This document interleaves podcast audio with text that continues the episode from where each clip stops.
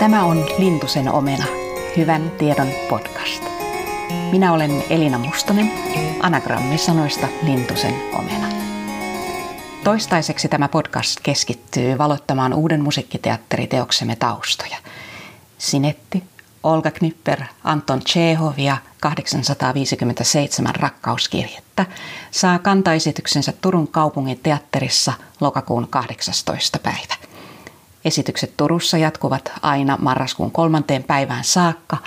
Sen jälkeen Sinetti lähtee kiertämään ympäri Suomea. Sinetin musiikin on luonut Olli Mustonen, käsikirjoituksesta ja ohjauksesta vastaa Johanna Freundlich ja allekirjoittanut ottaa vastuun esityksestä lavalla niin näyttelijänä kuin muusikkonakin. Tulevissa Lintusen omenan jaksoissa keskustelen mielenkiintoisten ja muutenkin mukavien vieraitteni kanssa Olga Knipperistä, Anto Chehovista, heidän elämästään ja työstään, mitä moninaisimmista näkökulmista. Jos haluat tukea tuotantomme loppusuoraa, siihen on oiva mahdollisuus mesenaattisivuston kautta. Kampanjasivumme löytyy osoitteesta mesenaatti.me, siis mesenaatti.me hakusanalla sinetti. Kiitokseksi tuestasi tarjoamme ainutlaatuisia vastikkeita omistuskirjoituksilla varustetuista vaihtoehdoista aina taiteilijatapaamiseen, teatterityöpajaan tai soittotuntiin. Tervetuloa mukaan Lintusen omenan ja sinetin maailmaan. Lintusen omenalla on tänään ilo saada vieraaksi lastenpsykiatri Jari Sinkkonen. Tervetuloa. Kiitoksia. Mä olisin heti aluksi halunnut kysyä sulta, että mikä on sun suhteesi Tsehoviin ja erityisesti hänen tuotantoonsa? Öö, lapsuudessa ja nuoruudessa, en nyt ehkä lapsuudessa, mutta nuoruudessa nyt viimeistään näitä lyhyitä novelleja ja, ja tarinoita luin. Muutaman hänen näytelmän on, olen toki nähnyt teatterissa, mutta teatteriharrastus on jäänyt nyt vähän – vähän konserttien ja operan varjoon. Mutta e, mä oon pariakin Cherry lyhyttä tekstiä repostelu omissa kirjoissani ja, ja siellä on tämmöinen uskomattoman kaunis isän ja pojan ää, tuota, kontakti ja pieni poika, mm. joka on syyllistynyt johonkin, mitä ei olisi saanut tehdä ja se, se isä, isä siinä miettii, että kuinka ankara hänen nyt täytyy olla ja sitten hän siinä ryhdistäytyy, pojalla ei ole äitiä. Ja, ja tuota, sitten hän, hän, poika rupeaa kyynelöimään siinä ja isä heltyy aivan täysin ja sitten hän ottaa sen pojan syliin ja, ja näkee siinä sen edesmenneen vaimon piirteitä ja kaikki se on äärettömän kaunis. Ja toinen on sitten sellainen teksti, joka mä oon lukenut se vaikka kuin monta kertaa. Siinä on tota tämmöinen tämmöinen tilanne, että tämmöinen laiskan pulskea poika ei käy kunnolla koulua ja sieltä tulee sitten matematiikasta ala-arvoinen numero ja sitten sitä ruvetaan miettimään, että millä tavalla tämä oikaistaan, tämä hirvittävä vääryys ja, ja äiti on sitä mieltä, että poika näyttää Paaviilta, tältä mm, antiikin Kreikan jumal, jumalalta suorastaan. Se on niin kauniskin. Ja, ja tuota, hän lähettää sitten miehensä opettajan luo selvittelemään tätä asiaa ja kun pojan isä yrittää vastustella, niin äiti osoittaa sitten verhoa, jonka takana on palvelustyttö piilossa ja tuota, että sinähän menet. Ja sitten siellä siellä tuota isä selittää, että aivan valtavasti iltakaudet poika harrastaa sitä matematiikkaa ja nyt ei, ei millään. Ja sitten lopulta siinä suudellaan poskisuudelmia tämän opettajan kanssa ja pojan arvosana kohoaa. Tämmöinen korruptiojuttu. että ne on niin kerta kaikkiaan niin kuin, ää, viiltäviä ja, ja siinä, että ne on koomisia ja, ja, tota, ja sitten silloin se iankaikkinen äh, juttu, että, että, että teatterissa kun se nyt ihminen aivastaa ja toinen pyyhkii mm. sitten kaljuansa ja, ja sitten hän potee niin massiivista syyllisyyttä, että hän menee kotiin ja oikaisee itsensä ja kuolee. että, ja sitten tietysti Aro. Aro oli mm. semmoinen, semmoinen teksti, mä varmaan lukioikäisenä lukenut, ja sen mä muistan, että se on äärettömän vangitseva se tunnelma. Todella ihania kokemuksia ja tuntemuksia siitä tuotannosta, ja varmasti moni voi noita jakaa. Sä olet kirjoittanut kirjan Nerodon lähteellä suurten säveltäjien hauras elämä, jossa tarkastelet, voisi sanoa länsimaisen klassisen musiikin ydinkaanonia sieltä Bachista ja Hendelistä aina Schönbergiin asti. Ja kirjoitat paljon heidän lapsuudestaan ja myöskin sitten näistä fyysisistä vaivoista ja sairauksista, joita heille todellakin riitti. Niin olisi kiinnostavaa kuulla sun näkemyksiä niin kuin tästä näkökulmasta Chehovin elämästä. Ja varmaan olisi aika luonnollista aloittaa sieltä lapsuudesta. Joo, niin muistaakseni oliko niin, että kuusi sisarusta kaiken mm, kaikkiaan. Taisi olla, joo. Ja tuota, sitten myöhemmin hän Kolja, Nikolai veli, veli kuoli kolmissa juuri tuberkuloosiin ja sitten taisi olla Vanja Elo, Eno vielä, näytelmän nimikin, niin tuota, joka kuoli, Joo. joka oli hyvin lahjakas, semmoinen hyvin monipuolinen, kielitaitoinen ihminen ja, ja, ja tuota, nehän varjosti tietysti nämä sairaudet ja niitä nyt oli joka paikassa ja valtavat määrät ja, ja tuota, infektiot levisivät ja kukaan ei tiennyt edes mistä niissä on kyse. Mutta että se lapsuusmaisema, jotenkin se emotionaalinen maisema on, on näin lastenpsykiatrin näkökulmasta aika apea tavallaan ja, mm. ja, ja varmaan siellä oli sitten sellaista ja muutakin, ja tietysti olikin, mutta että isähän oli, oli tuota, varsin vähäisen, lähes olemattoman sivistyksen, koulutuksen saanut, mutta hän kyllä esiintyi sitten erittäin dominoivana ja, ja hän oli tällainen kotityranni, ihan noin lyhyesti sanottuna, ja, ja tuota, pieksi lapsiaan ja vaimo oli, oli tuota hyvin alistettuna ja, ja äidin, Antonin äidin äiti oli hyvä tarinan kertoja, mutta hän oli, hän oli siellä sitten vähän varjossa ja isä, isä sitten halusi melkein millä tavalla tahansa olla esillä ja päteä ja, ja sitten oli tämmöinen tuota, ortodoksia tietysti oltiin, niin sitten kirkkokuoron johtaja ja, ja, ja tuota, siellä sitten kun oli bassoja, miesääniä löytyi kaikenlaisia seppiä ja muita mm. sinne, niin tuota, mutta sitten näistä soprano, sopranoista oli pulaa ja sitten, sitten isä otti kolme poikaansa sinne laulamaan ja, ja tuota, ne oli siis ihan loppumattoman pitkiä nämä pääsiäisviiliat ja muut ja sinne mentiin aamu varhaisella ja myöhään yöhön sitten poikien piti laulaa, että ne äänet oli todella, todella rasituksella ja sitten heidän piti vielä varjella sitä, että, että tota, kengän pohjat eivät näkyisi liikaa, kun siellä oli, oli reikiä. Ne perhe oli siis hyvin köyhä. Ja isällä oli kaikenlaisia yrityksiä, erilaista kaupankäyntiä ja muuta, mutta mikään ei oikein sitten jalkojansa jatkanut. Että hän, hän ei oikein ollut sitten mikään liikemieskään ja sitten, sitten lapset sai tuta tämän isän kova kouraisena kasvatuksena ja, ja tuota, siellä saattoi isä raivostua siitä, että keitossa oli liian paljon suolaa tai jotain muuta tämmöistä. Että hyvin pienistä. Et siellä elettiin semmoisessa pienessä pelossa siellä, mm. siellä lapsuuden kodissa ja, ja köyhyydessä. Ja sehän meni sitten sille aika hullusti, että, että tuota, sitten kun kaksi vanhinta veljeä opiskeli Moskovassa yliopistossa ja isäkin meni sinne, niin sitten Anton teki kaikenlaista pikkubisnestä ja sitten joka ruplan laittoi sitten sinne perheen mm. elatukseen. Hän oli ihan keskenkasvuinen koulupoika. Ja tämä on mun mielestä sellainen asia, mä muistan, kun mä ensimmäisen elämän kerran luin, niin järkytti suorastaan. Että mm. et hyvin nuorena oikeastaan koko se perheen elatus lankesi mm. hänen harteilleen. Mm. Että vanhemmat ja, ja hänen, hän jäi veljensä kanssa sinne Taganrogiin, mutta että kaikki lähtivät Moskovaan ja jättivät mm. nämä kaksi poikaa sinne sukulaisten hoteisiin ja elättämään itse asiassa heitä. Ja sitten se koulunkäyntikin oli, se ei tuottanut kai kovin suurta iloa. Mm. Antoni sitten jostain Kreikan kurssista repuutti, mikä on tietysti äärimmäisen keskeistä meille mm, kaikille mm, osata, osata kreikkaa sujuvasti.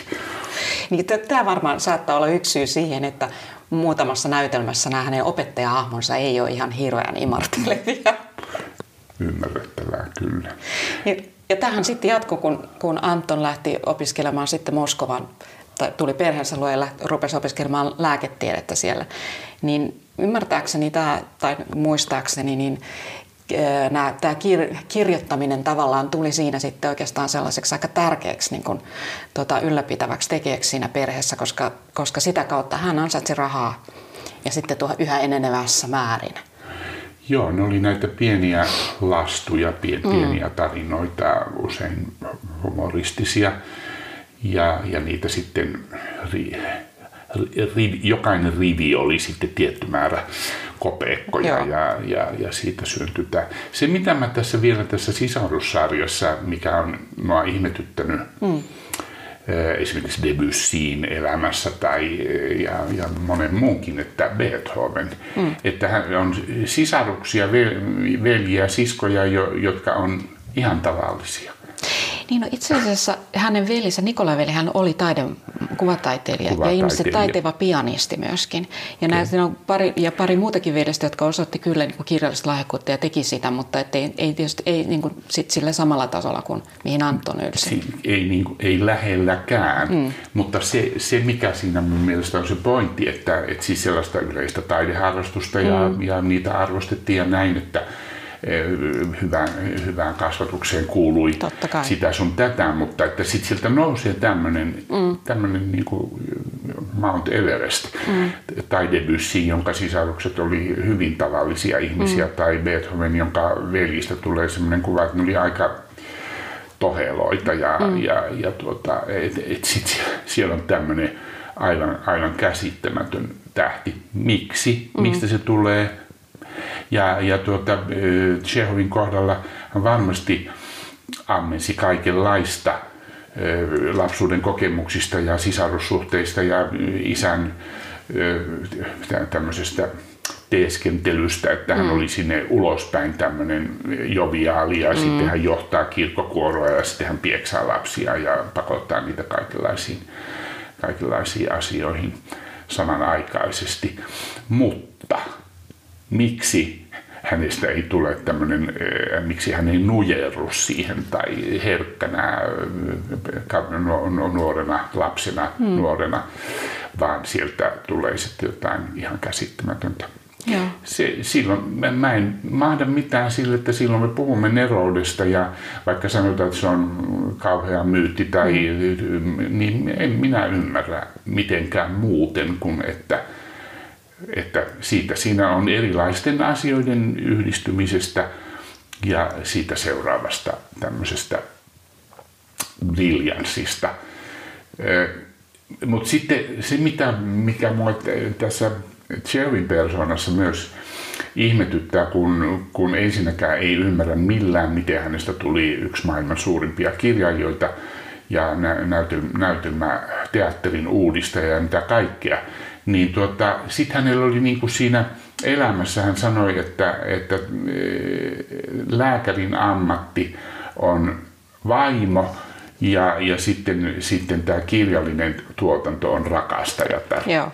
Ja sitten, sitten hän on myös hirveän kaksijakoinen. Mm-hmm. Että hän on, hän on tuota, filantrooppi, hän on käsittämättömän hellä sydäminen ja, ja oikeuden tuntoinen. Ja, ja, ja tuota, hoiti ilmaisiksi äh, luvuttoman määrän potilaita ja kirjoitti äh, kiivaita kirjoituksia Sahalinin mm.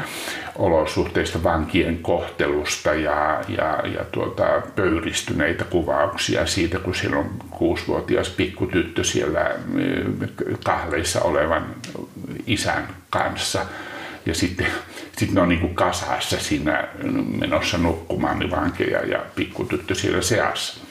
Ja tästä Chekhov kirjoitti. Eihän se nyt ollut niin kuin ollenkaan sopivaa. mm. eikä, eikä mitenkään sen ajan. Ja, ja se on sellainen, mitä myöhemmät kirjailijat ja muut on sitten paljon ottaneet vaikutteita tästä tämmöisestä ihmisystävän ja, ja sosiaalisen oikeudenmukaisuuden puolesta taistelevan Chehovin puolesta. Ja, ja sitten oli tämä muu elämä, että se oli aikamoinen huitapeli. Kyllä, niin kauan kuin pystyi terveys antoi periksi. Niin. Ja mua tai ihme, tai miten sanoisin, mä, mä oon kanssa niin valtavasti ihailu just tätä hänen sosiaalista omatuntoa, mikä hänellä on ollut. Mutta sitten toisaalta, jos ajattelee hänen suhteitaan naisiin, hmm. niin hän saattoi olla todella kylmä. Ja, ja siis oli, oli, hänellä oli hyvin puolensa vetävä mies.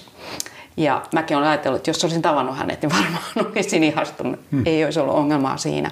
Mutta siellä oli useampi nainen, joka, jotka varmasti osittain jopa uskoivat, että, että heistä saattaa tulla rouva Chehov. Mutta hän niin kuin leikitteli heidän tunteillaan. Ja mä mietin että oliko hän jollain tavalla suorastaan sitoutumiskammoinen. Oli. Joo. Mun mielestä oli. Ja, ja tuota, sitten myös tietynlainen splitti, lohkominen mm. sen ikään kuin romanttisen rakkauden mm. ja yhteenkuuluvuuden ja tämmöisen ja sitten erotiikan välillä.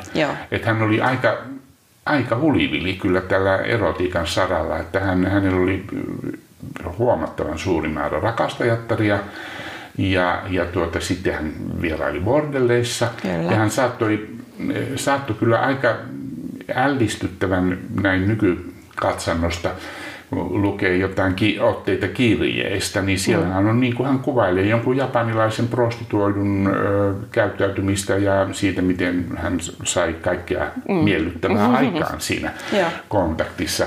Hänellä oli jossain jossain tuli vastaan tämmöinen, että, että hän suhtautui naisiin ja juutalaisiin mm.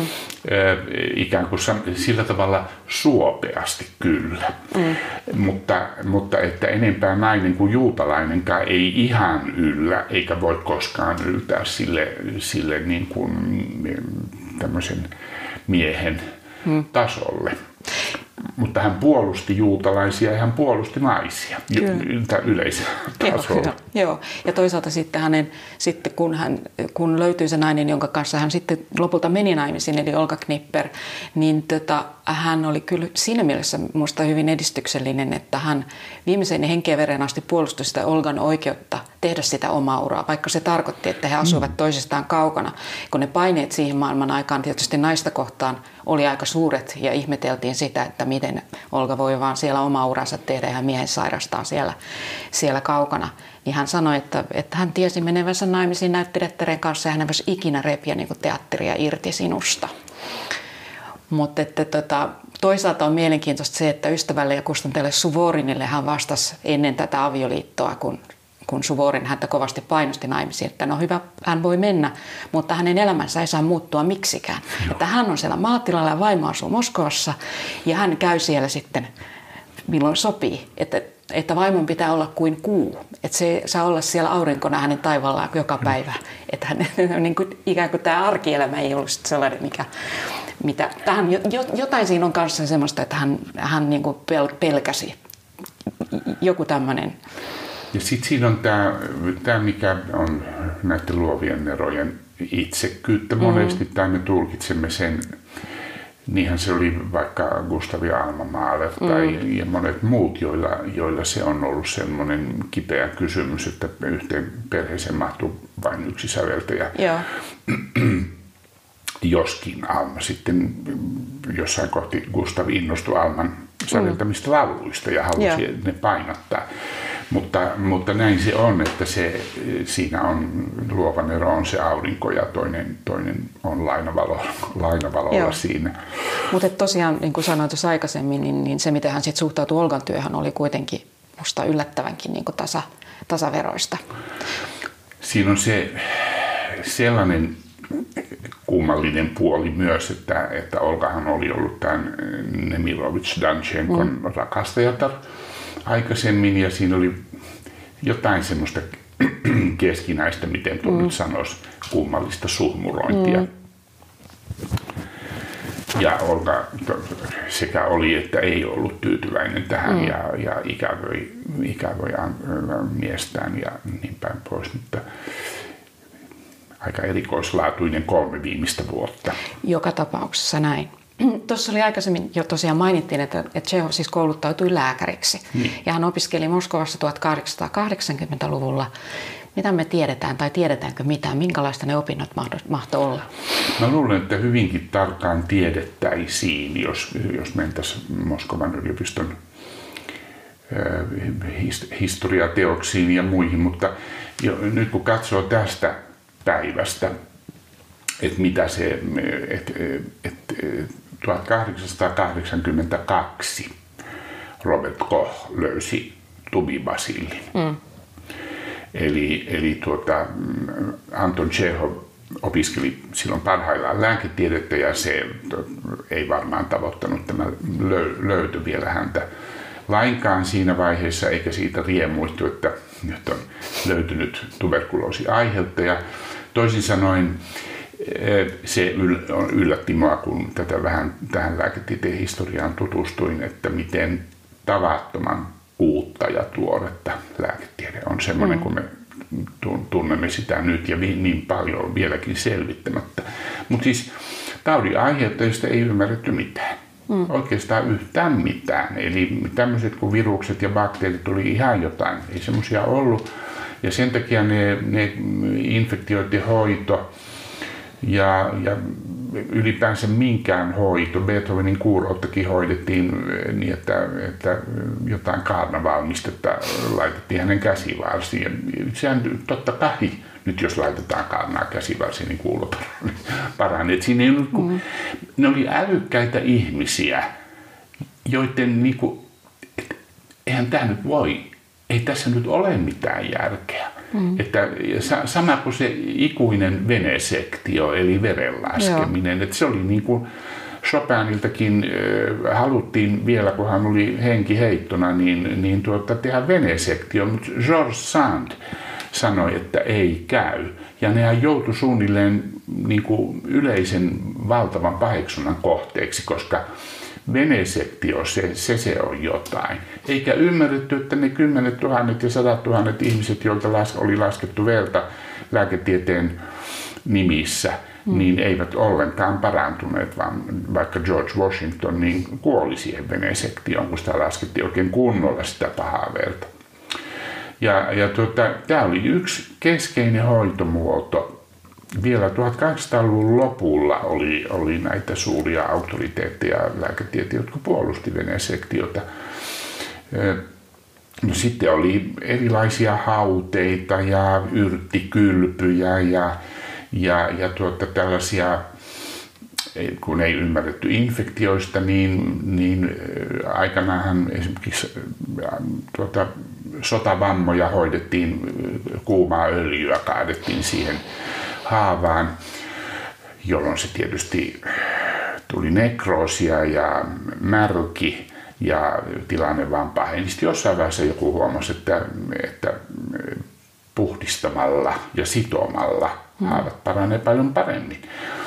Mutta siis verenkiertokin oli aika, aika lailla vielä, no se tunnettiin 1800-luvulla, tuota, keuhkojen kuuntelu oli tuore ilmiö, se oli ranskalainen René Laennec, löysi tämän, tämän tuota, stetoskooppi-idean, kun hän katsoi lapsia, jotka koputteli toisilleen semmoisen semmoisen tuota, vanerin, vanerin avulla. Ja tuota, jaa, nerokas oivallus, ensin lasten nerokas mm. oivallus ja sitten Laennekin, joka kuoli tuberkuloosiin. Mm. Ja, ja tuota, si, sitten tubiahan oli semmoinen niin kuin kuppa, että siinä on, siinä on niin kuin monia vaiheita ja silloin kun e, tuota, niitä ei ymmärretty saman taudin e, tuota, va, eri vaiheissa. Niin. niin. Eli, eli tuota, tuberkuloosihan tekee, sehän on pirullinen, eli, eli keuhkotuberkuloosi on se, mistä, mikä oli Chehovin vaiva mä en ole varma, olisiko siinä hänelläkin ollut just luutuberkuloosia, että se hyvin mm. usein sitten, sitten pitkälle edetessään muuttuu luutubiksi. Ja se, minkä takia kaikki ihmiset eivät sairastuneet, sairastuneet tuberkuloosi, vaikka sitä oli joka puolella, mm. niin, niin tuota, on ajateltu, että 1800-luvulla 90 prosenttia ihmisistä sai tubitartunnan. Mm. Mutta sitten se... Vaan osa sairastui. Niin, vain, vain pieni osa tästä sairastui. Ja sitten siellä saattoi tapahtua semmoista, että ne keuhkomuutokset ne, niin kuin parani. Siellä tulee semmoista fibroosia, kudoskatoa ja semmoista mutta, mutta se saattoi parantua. Mm. Sitten tuli nämä, nämä, että tehtiin reikä tuohon rintakehään, jolloin se sairastunut keuhko meni kasaan ja, ja tuota, ilmarinta ja se niin kuin annettiin sille aikaa toipua ja, ja mm. sillä oli kai jonkunlaista arvoa ja merkitystä sitten tubin, tubin hoidossa.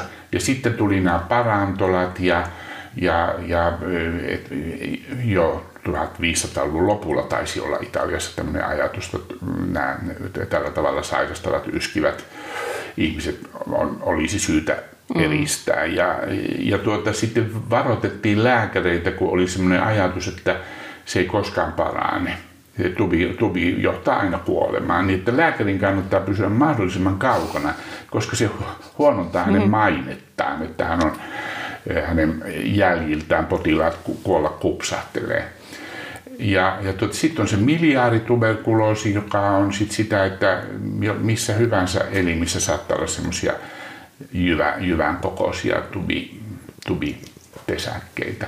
Mitään lääkityksiä hän ei ollut.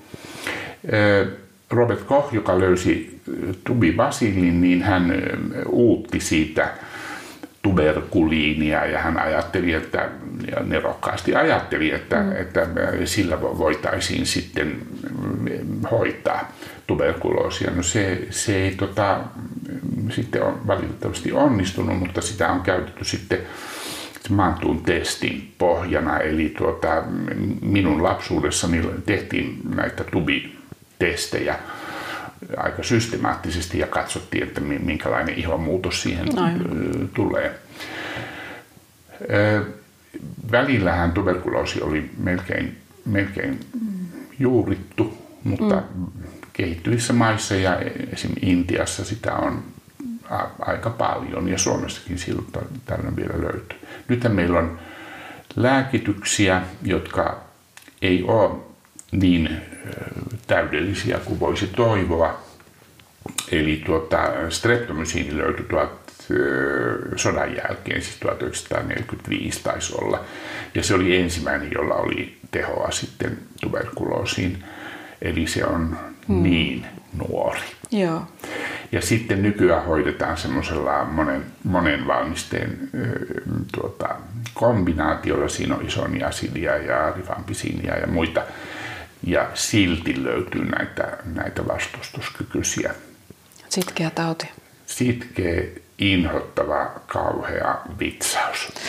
Ja kuten todettu, tosiaan Chekhov sairasti tämän ja, tai sairastui tähän, muistaakseni ainakin siinä jo aika varhain 2020 hänellä oli ensimmäisiä oireita.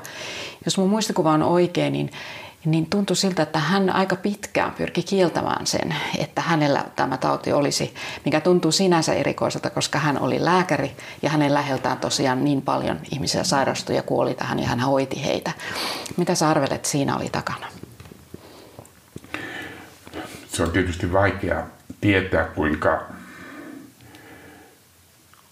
mikä se mm. hänen niin kuin se, et, oliko se, että hän torjui sitä ajatusta mm. ulospäin tai hautoiko hän tätä kuitenkin ja kyllähän hän on täytynyt tajuta, että, mm. että veriset yskökset ja, ja ruokahaluttomuus, yöhikoilut, mitä mm. kaikkea siihen liittyy, niin hän kyllähän nyt oli sitä opiskellut, tämän verran varmasti tiedettiin tiisiksestä, mm. eli tästä keuhkotaudista, tuberkuloosista sillä tavalla, että, mutta että, mä luulen, että se on se, mitä meillä itse kullakin on joskus, että me, me vaan kiellämme, kiistämme. Joo. Meille tulee parempi olo, kun me ajatellaan, että työnnetään se syrjään.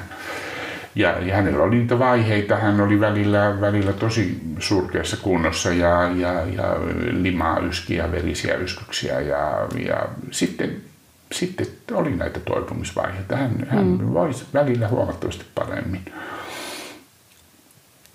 Joo. Tota, mä olin ajatellut vielä kysyä sulta sellaista, että oikeastaan hiukan jo siitä puhuit tuossa alussa, kun puhuit hän suhteessa hänen tuotantoon ja kuvaat näitä muita, muutamia novelleja, että, että min, miten sä ajattelet hänestä ihmiskuvaajana?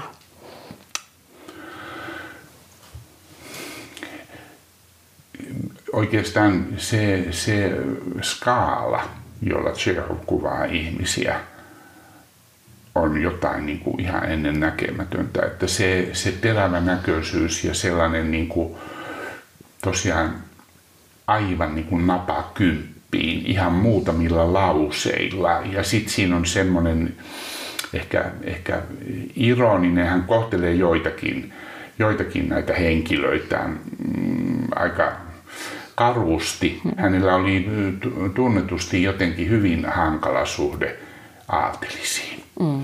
Ja, ja tämmöisiin niin kuin aivan tähän eliittiin, että se saa, saa siellä sitten kyytiä jossain kohti. Sitten hänellä on tavattoman lämmin myötätunto näitä vähäväkisiä kohtaa. Ja sitten mä muistan, miten liikutuin siitä kirje isoisälle jossa, jossa pieni poika voi todella huonosti. Mä muistan, miksi hän oli siellä surkeissa ja kurissa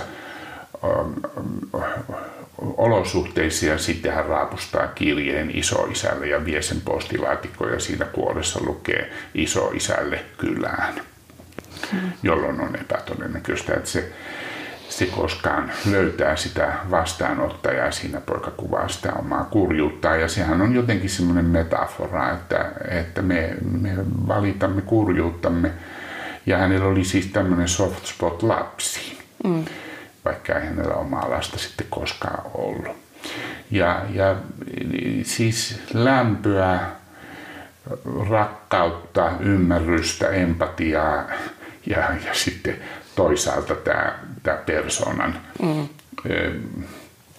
särmikkyys, miten se nyt sanoisi. Ja, ja, ja sitten tietysti näytelmien, näytelmien tunnelma tai Aro laajan novellin tunnelma, niin sehän on semmoinen äärettömän vaikeasti määriteltävä. Siellä on semmoinen ihmeellinen niin kuin, äh, miten tuo nyt sanoisi, että semmoinen niin realiteetista irrottautuminen. Että siinä ollaan jossain semmoisessa maailmassa, joka ei ole ihan tätä reaalimaailmaa. Sitten hän toisaalta kirjoittaa näistä, näistä Saharinin vangeista mm. ja muusta niin kuin todella rankkaa tekstiä ja siitä ihan mitä on nähnyt. Tämä on kyllä, mä sanoisin, en, tunne, en ole kirjallisuuden tuntija enkä mikään, mikään asiantuntija, mutta tämä skaalahan on, ei, ei se tämän laajemmaksi voi muuttua. Hmm. Että hänellä on kyllä, kyllä tämmöinen psykologinen syvä näkö ja kaikki tämmöinen ihan jotain ainutlaatuista.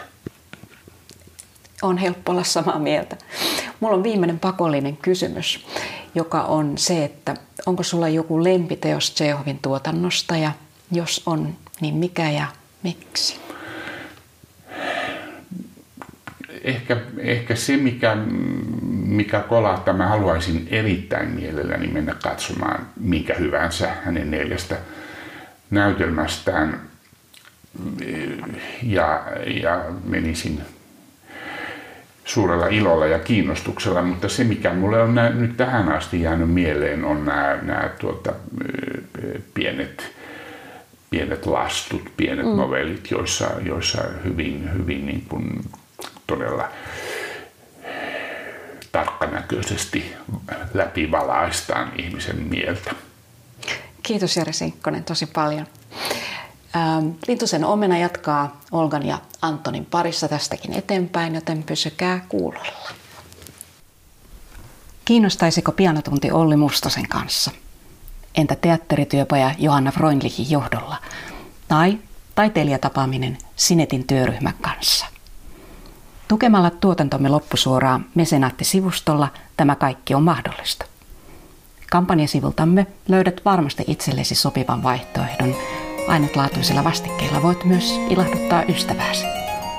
Sinetin kampanjasivu löytyy osoitteesta mesenaatti.me hakusanalla Sinet.